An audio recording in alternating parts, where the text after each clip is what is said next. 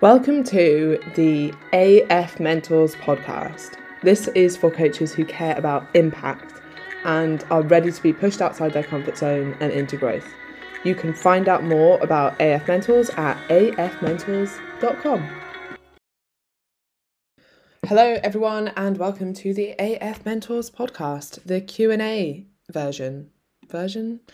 Mm, most of them are Q&As now, aren't they? But I do have some chat for you to start with today, and then I will get on to the excellent questions from the group. By the way, if you're not in the AF Mentors group, you're missing out, and so is your business. So you should sign up at afmentors.com.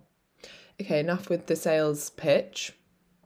I was at IFS this week, this last weekend, and I'm very tired from it, but it was incredible. And one thing, the the prominent theme I would like to think was that no one is better than you, but you are not better than anyone. And I really liked that, and everyone was just sort of getting on with each other, and it didn't matter if you had 10 followers or no Instagram, or you weren't even a PT, or if you were, you know, James Smith. Everyone would speak to everyone. So I thought that was a really, really nice vibe, and they did it incredibly well, and it was a hell of a lot of fun. And if you haven't been, I would get your ticket as soon as the next one's open up, which I have no idea when that is. Also, you should be coming to Level Up in Edinburgh because if you're on AFM, you get the first day completely free. Or if you're on EIQ, again, first day completely free, which is very, very exciting. And there is not just talks from Amelia and I on the first day, but also from some of our students or graduates, more to the point, that have done EIQ. And these talks are like phenomenal. I am very, very excited for them. And topics that we haven't covered in a huge amount of depth. So things like um, breath work, things like pre and postnatal, things like pelvic floor, um, more stuff on menopause, because can you even do enough on menopause? Apparently not. Um, relationship with food, some stuff about, I'm going to articulate all this stuff really badly because it's not in front of me, but the I guess nuances of bodybuilding and how to sort of navigate that world without ruining your relationship with food or body image, which is a very tough topic to navigate. So I'm, I'm really excited about these topics. Anyway, what I actually want to talk about today, before I got sidetracked by my own brain, how rude, was something that I've been thinking about, which is and I'll be honest, like I did think about this quite a lot at IFS, and it's lack of questioning certain narratives and ideas. And it is awesome to hear from others and to learn from others. But do remember that it's easy to think that someone is right. And I say that, like, including me, including me on this podcast, like, question everything I say. But it's easy to think that someone is right when they are up on stage talking about their opinion essentially from one side, like it's one narrative and this is why I like Q and A's and debates so much, and having guests and things on podcasts because books, things like books and solo episodes of podcasts are often listened to, and you're only hearing one side of an argument because it's kind of been cherry picked for that side, right? Whereas I often argue with myself, so it might not be quite true for my own podcast, but I think hearing it from different sides and playing off the arguments of both sides of an argument or the pros and cons of certain things is so so useful and so important. So if you are listening to a solo episode or you are reading a book like start kind of questioning it. Like if it's surprising be like oh okay well what about this this and this? And really think through some of the ideas. And the idea isn't to like catch people out and prove that you're wrong and they're they're uh, sorry you're right and they're wrong but it's just to have a rounded view and to have like critical thinking skills which are really easy to lose when especially when you respect someone or they're an authority figure or they're on stage or they're in your head and on a podcast or something like that. And i actually think that a lot of the common advice has huge problems in and no one really seems to question it. And i think one of the ones i've noticed most recently is increasing your prices. So the standard advice is to just keep increasing your prices if you're full. Right? So like, oh, I've I've got full clients, so I'll just increase my prices. and it makes sense like supply and demand and you know you don't want any more clients so you may as well be increasing those prices and you know if a few a few clients drop off because you increase your prices that's not necessarily a bad thing because then you can fill people up at this new higher price but and this is the big but many people will have a cut-off where they will not pay any more right? Those are the people that are dropping off. But the thing that people don't question is that for many people this cut-off will be the same.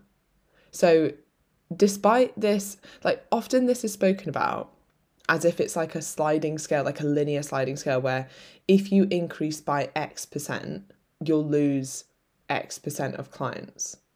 So, like, oh, if I increase by £10, then I'll just lose one client, fine. If I increase by £20, then I'll lose two clients, that's fine. Like, there seems to be this narrative of like a sliding scale, like only a certain percentage of your clients would drop off.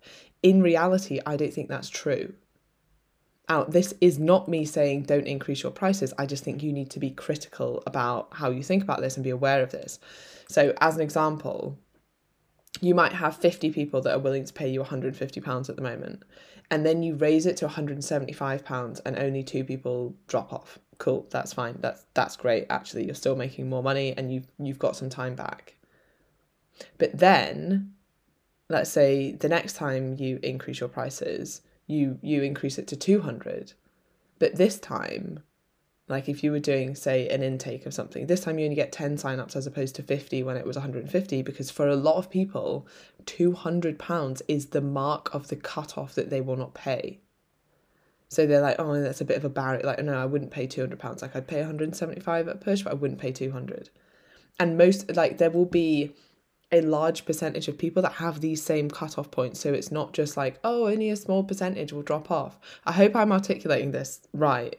Or like not right, but like in a way that people understand. Because it's pretty common, but it's rarely spoken about. And most people do have a cutoff. That's why people have prices like, oh, it's £199. Because that's completely different than 200 Like, obviously, people know rationally that it's one pound less. But if in their head they're like, yeah, but I wouldn't spend over £200 on blah, then that's the cutoff for them. And as soon as it hits 200, it kind of feels a little bit different. And that's where someone would start questioning it. Now, my point is that, and by the way, I'm just using these random figures off the top of my head. It doesn't really matter what the figures are. But my point is that many of your clients will probably have that same cutoff. So you might think, oh, you know, I'm only increasing it by £10, so I'll probably only lose a few clients But actually you might end up losing a hell of a lot of clients because for many people a certain cutoff is a certain cutoff, right? Or you might be doing it at a time where actually, you know, cost of living is a thing and they're like, oh, an increase in price. And mm, actually, I was already kind of thinking, like half thinking, I don't know if I 100% want to stay on. And now this has given me a nudge in the other direction of actually, I'm not, I'm not to stay on with this or I'm not to sign up for the next block so the point is a high percentage of your clients may feel this way about a certain price increase or about a certain time of a price increase. So instead of thinking I'm right raising my prices by a small amount, I'll only lose a small amount of clients and then I'll still be better off. You are in fact then not better off because so many of your clients leave. And depending on your values and why you run your business the way you run your business, you might be far worse off so, for example, my biggest um, value for business is impact. So, like, I don't want to undercharge because I know people don't get good results when you undercharge. And to be totally honest, I want to make good money. But I also don't want to overcharge because I want to help as many people as possible, which means I don't want to be charging, you know, like some people, £3,000 a month and just having three clients or something. No, I'd rather help as many people as that would equate to at a hundred odd pounds a month in a group coaching program. So it's not as simple as just raise your prices and accept that some people will leave. You have to think about how many people will leave because it isn't incremental, it's likely to jump. So just be aware of that when you're thinking about price increases.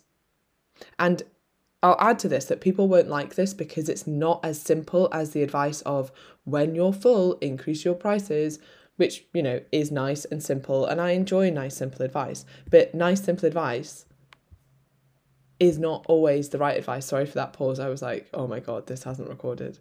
It has. It's fine. Okay, excellent. Um, what else did I want to say? I guess my point here is that that may sometimes work, but it's important to think critically and think through these things and not just blindly follow advice. And actually, this was something that James Smith brought up in one of his talks, and it was about survivorship bias. And survivorship bias is the fact that we usually only hear about people who were successful in their endeavors, and then we don't hear about all the people that weren't successful. So we might hear about the people who increased their prices when they were full and it went really well and they only lost one client, but they actually managed to increase their revenue by 20% or something. Amazing. But actually, we don't hear about the people that increased their prices and then loads of their clients left because they're not shouting it from the rooftops, right? Unsurprisingly. Or in like more, I guess, famous examples of this. Like, we know about the Beatles, we know about Amazon, we know about like the underdogs who made it, but we don't know about the thousands of other bands that didn't make it or the millions of businesses that failed. Like 95% of startups fail. And millions of kids will be really into sport but never make like the Premier League of football. And yet we only hear about that tiny percentage that do.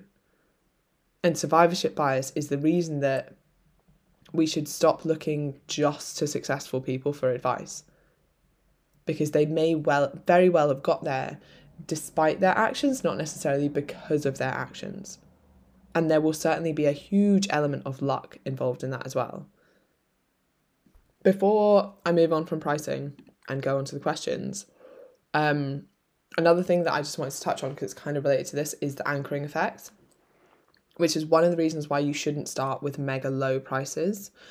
The problem with setting prices too low initially is that then it's very hard to increase them due to this anchoring effect. And the anchoring effect is simply like the first price that someone hears, like it gets stuck in their head. So the first price that you set acts as an anchor point, which is why it's then hard to increase, at least for current clients, right? New clients, it's less of an issue because they don't have that initial anchor. But anchoring is also why people think that they're getting a really great deal when they've got a discount, right? Because you've told them a price, oh, it's a hundred pounds, and then you're like, but today it's only seventy five, and they're like, oh, great, I'm saving myself a load of money. Actually, like both of those prices are kind of made up, right? But price of everything is kind of made up. The value you give to something is the price it is. But setting people an anchor point or a start point, like, or it's something in their head that they're used to paying, makes them very unlikely to want to pay over that and makes them also quite excited about getting to pay under that because they feel like they're saving something. And understanding like there's so many little cognitive biases like this or heuristics or certain ways of human that humans think. Understanding behavioral economics is super, super useful in your business, not just from a marketing perspective, but actually from a coaching perspective as well, which is why I did that full behavior economics course, which may have seemed completely irrelevant, but actually has made me a far better coach and a far better mentor and marketer. So something something that I think is underrated is doing something that is like completely out with your field. Like most people would be like, why does a personal trainer need to know it about behavioral economics? Well, my friend, because I want to be, I want to know stuff that other people don't know, basically. Right, I'm going to the question post. Here we go. Boom, boom, boom. Okay, hi, tips for Facebook page growth, please. Most of my clients come through Facebook over Insta, so I'm looking to get my followers up on this uh, platform. Any tips welcome, thank you so much. I've not done a lot on Facebook for a while, but I think it is quite underrated, and I think the algorithm is maybe a little bit more friendly in many ways than Instagram. Something that used to work quite well, I don't know if it still does, but I think it does. And it's the only ad spend I've ever done. And it's basically putting a one pound boost behind a post because then on the post you can add a link. So, say you did a post all about, I don't know, my three underrated tips to help you lose body fat quickly maybe something less cheesy than that, but hey, that might have been it, right? And then you could have a link right there on the Facebook post that says, like, click here for more information, or it might be click here for your free PDF version of this, and you could collect emails, or it might be click here to sign up to my course. Then you've got like it's almost turns into an ad straight away. Now, obviously, you're not going to get a lot of reach from one pound, but actually, the one pound is what allows you to add the link to it. So that might be something to think about. And you know, one pound isn't a huge investment in marketing, and you could test these things out. Like go and look at the analytics and be like, did that work better? Did I get more click throughs? Did I get more interest in this? You might even just be having a link to, I don't know, to open up Messenger so they can message you or to send them to your WhatsApp or, you know, to open some kind of conversation with you. It doesn't have to be direct to a sell. It could be like leading them leading them down your funnel, which is a lovely way to talk about nurturing a relationship with a client. Lead them down your funnel, babe. I hope that helps you. Um, and then I think kind of the basics of post frequently, um, interact with people, reply to comments, you know, all the same stuff that you would be doing on Instagram, but make sure it's also tweaked to that platform. So just posting your Instagram content on Facebook, probably not the best idea.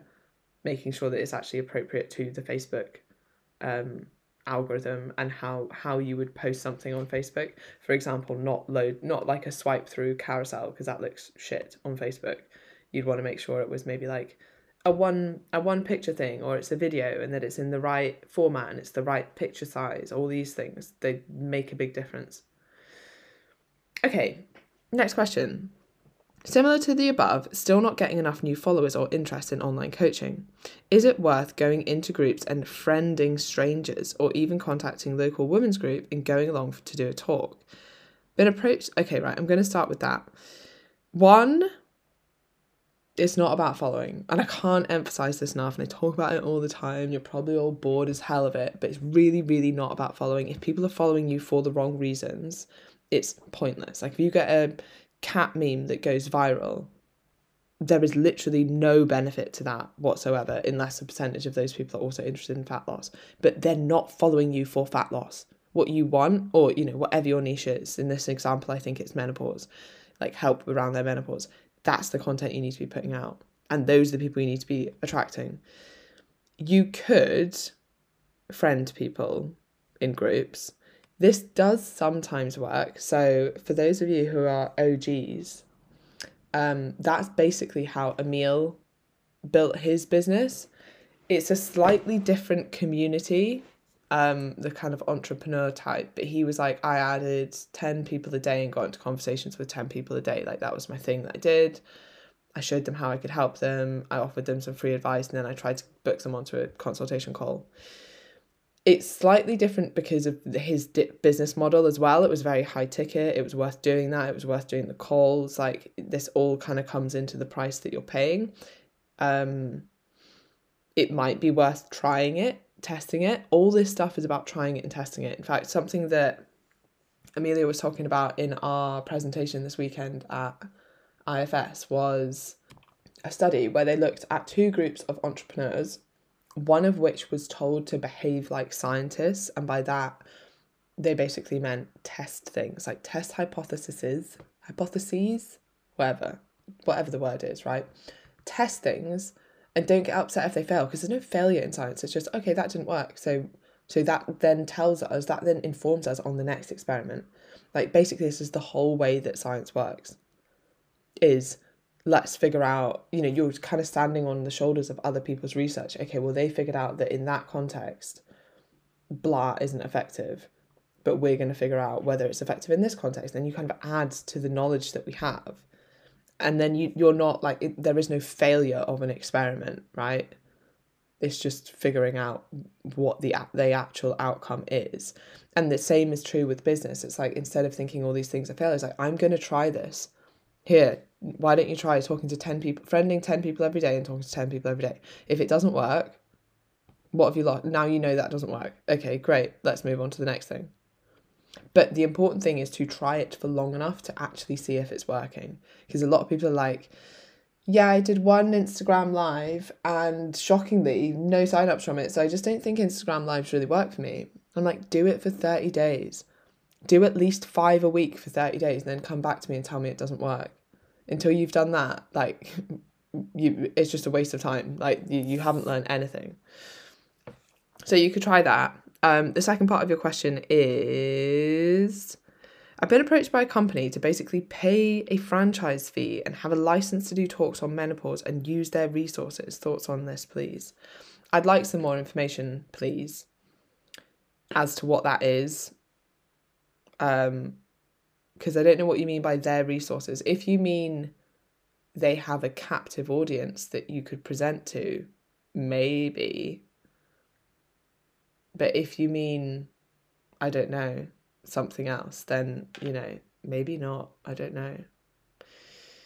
Um, next question. I'd like to get an online coach just to see from the other end how someone is running a successful one to one business.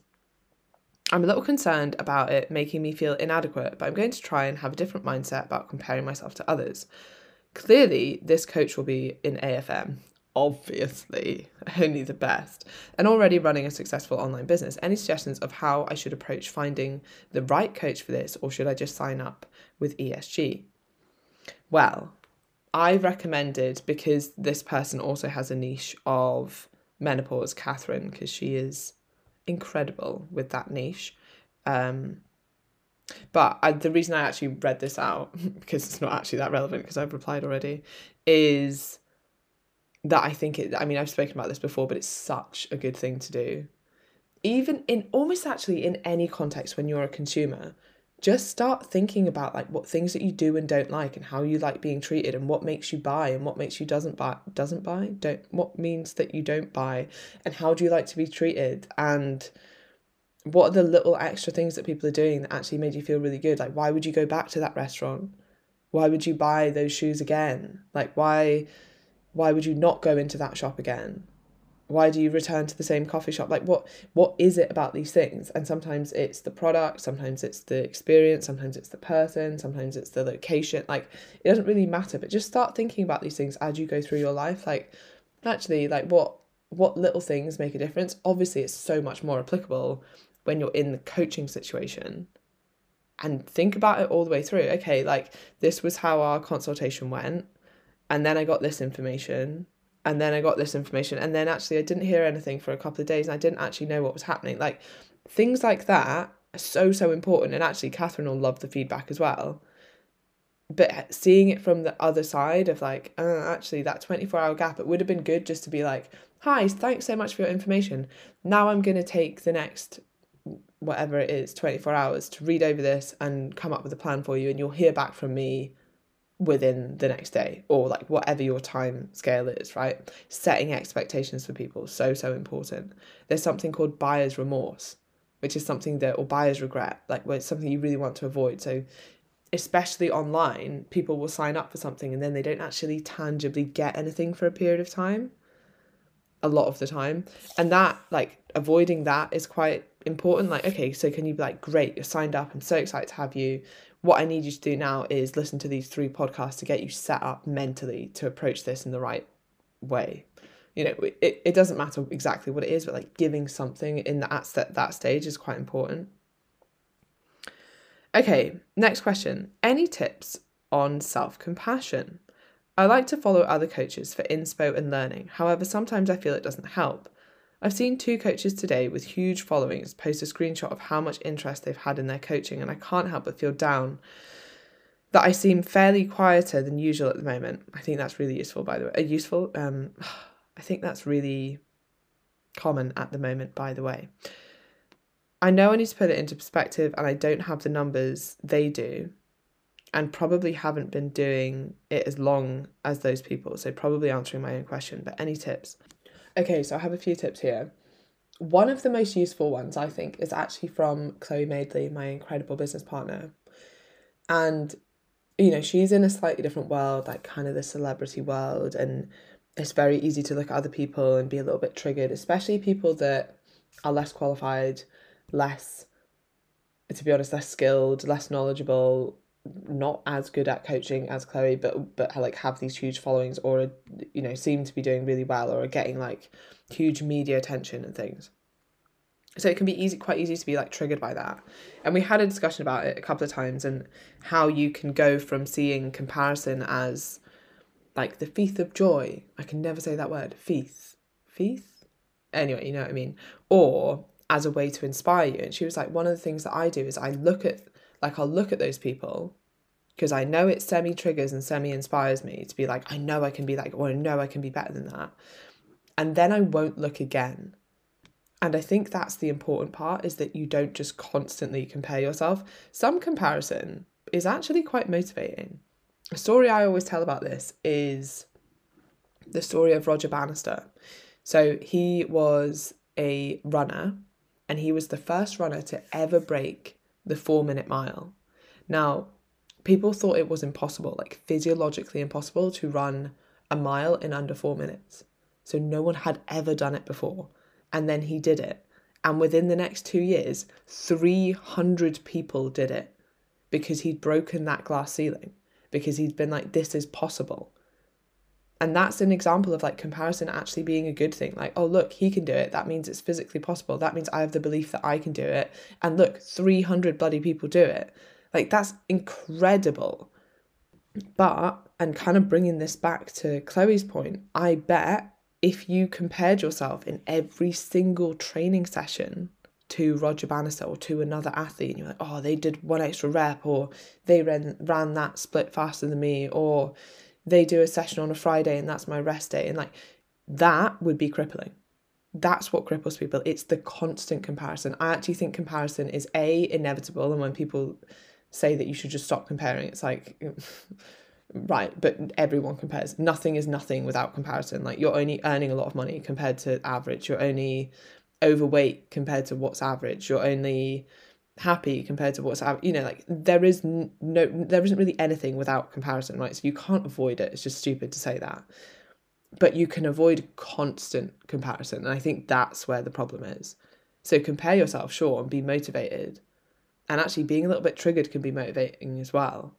But then get to work focus on yourself stay in your own lane focus like again great example from athletics like focus on your own lane be motivated by others, but don't look at them while you're trying to run. Like, focus on yourself while you're doing yourself. And also remember, because you mentioned a post of a screenshot here, sometimes people lie. Um, and sometimes that's good for marketing. So just be aware of that as well. That like people might be like, oh, look, my waiting list is so full. And then you know maybe like maybe it's not full but they want to create because basically if there's a big queue right people are like oh there's a huge waiting list or there's a big queue. Oh yes there must be something good at the end of this. And or, or like it's really busy oh i'm going to get signed up straight away because she says the waiting list is full. Like sometimes it's marketing so don't i mean consider that as well. And i think that's all i have to say today. My voice is going slightly. Um but excellent questions and mastermind on Thursday as usual. And if you're listening to this on the podcast and you're like, oh gosh, I should really invest in my business, well, you know what? You probably should. So head over to afmentors.com